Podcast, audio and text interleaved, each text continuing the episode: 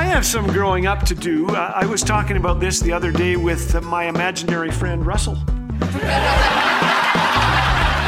Thanks for joining us today. You're listening to Laugh Again with Phil Callaway.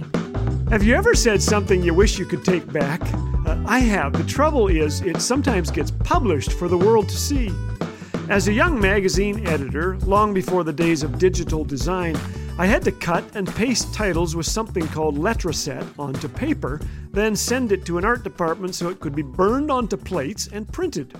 Thankfully, we had electricity back then, but it was tedious work. One day, I delicately arranged large letters on a page to spell Happy Thanksgiving. Thanksgiving! On another occasion, I wrote an article for a magazine. In one place, I wrote the words, as Paul said in 1 Peter.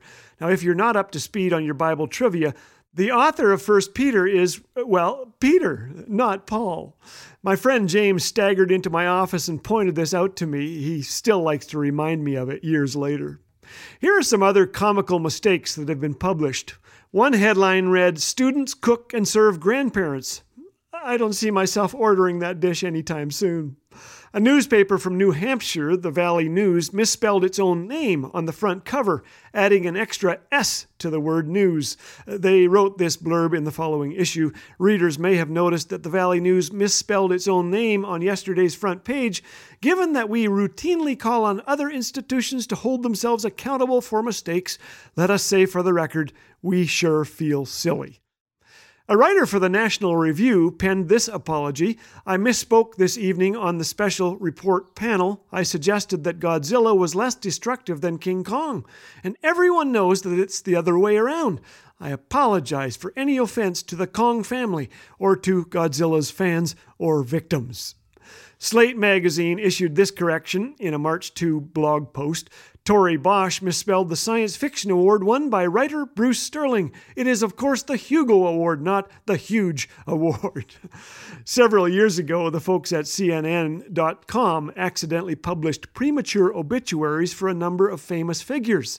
The supposedly deceased included Vice President Dick Cheney, Fidel Castro, the Pope, and Gerald Ford, all of whom were very much alive at the time. These pre-bituaries were yanked, but not before they began circling around the world on the internet.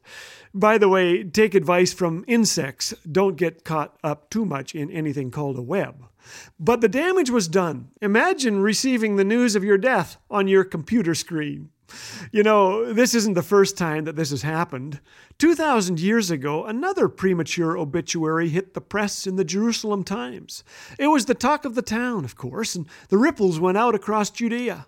For three days, some mourned, others rejoiced. For some, life went back to normal. According to the paper, another false Messiah, Jesus Christ, was dead and would soon be forgotten. But we know the rest of the story, don't we? On the third day, some women who had followed Jesus went to his tomb and found the stone rolled away. I love the irony. The first witnesses to the resurrection were these dear women who couldn't even testify in court at that time. Why do you seek the living among the dead? They were asked.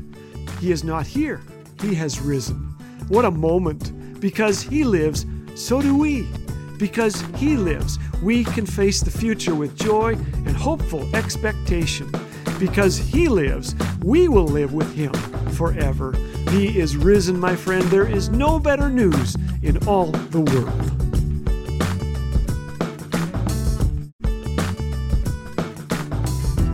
Dad jokes, encouragement, biblical truth. What more could you want?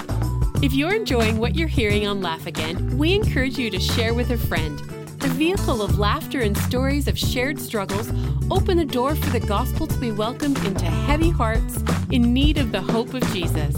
So go ahead and share Laugh Again today. It might just leave an impact deeper than you could ever imagine. Laugh Again. Truth bringing laughter to life.